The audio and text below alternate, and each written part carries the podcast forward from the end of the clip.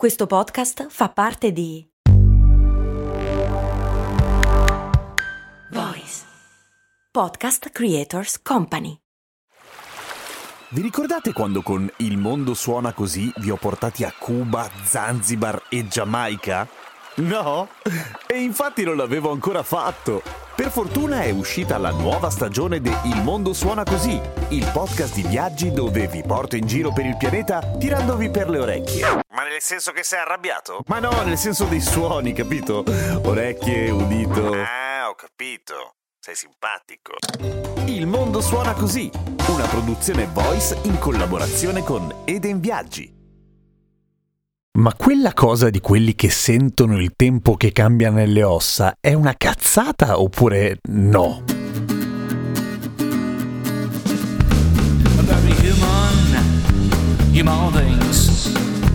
A very human, human things. A very human, human things. A very human, very human, very human, very human, very human, very human, very human, very human, very human, very human,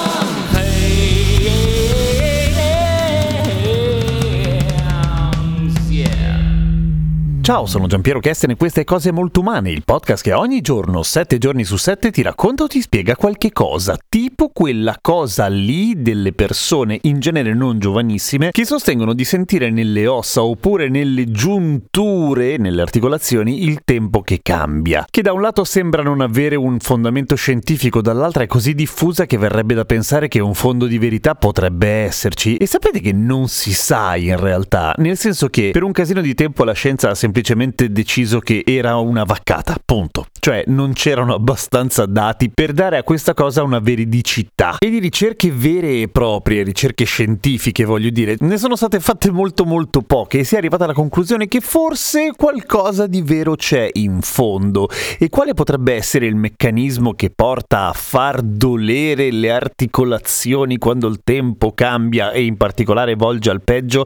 Ecco, il primo dato è questo, che in realtà quello che fa male è il cambiamento del tempo. Il cambiamento di pressione alla fine, perché è la pressione quella che cambia quando cambia il clima, in un senso o nell'altro, cioè non importa che diventi brutto o che diventi bello, la variazione di pressione potrebbe effettivamente in articolazioni già rese sensibili da un'infiammazione, come per esempio quella data dalla artrite reumatoide, e in effetti le variazioni di pressione potrebbero agire sul liquido sinoviale, di cui qualche volta nelle cose molto umane abbiamo parlato, che è il liquido che c'è all'interno delle articolazioni che fa bene o male il ruolo del lubrificante. Perché le articolazioni sono comunque corpi solidi, ok, abbastanza scivolosini, cioè le cartilagini, che però comunque sfregano le une sulle altre e creano attrito ovviamente. Quindi ci vuole qualcosa in mezzo che limiti l'attrito e il liquido sinoviale fa quella roba lì, le fa scorrere una sull'altra. Siccome il liquido sinoviale è contenuto all'interno delle articolazioni, il suo espandersi o il suo comprimersi a seconda, che non avviene esattamente di pari passo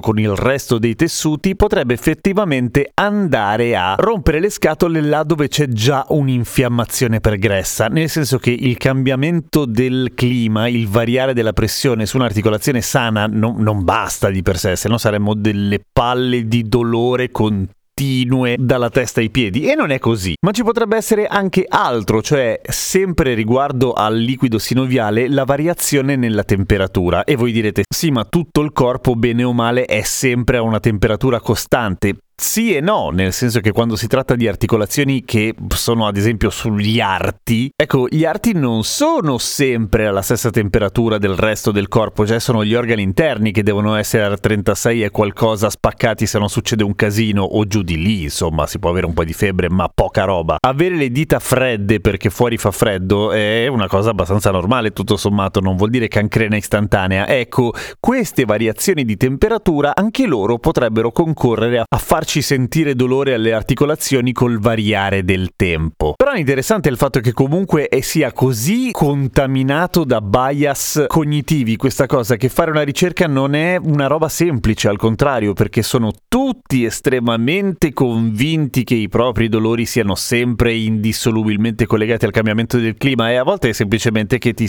boh, ti fa più male perché sì, perché hai fatto più fatica. Quindi non abbiamo dati sufficienti per prendere in giro le persone che se la menano che gli fa male il gomito e che quindi domani pioverà, ma allo stesso tempo non possiamo nemmeno usarli come dei barometri e quindi guardare le previsioni del tempo resta di gran lunga il migliore dei metodi per sapere se domani devi prendere l'ombrello oppure no. Barometro vince su gomitometro. Condividi questa puntata ai nonni che te la menano che gli fa male il ginocchio e che quindi devi coprirti. E seguimi su Instagram, mi trovi come Radio Kesten. A domani con cose molto umane.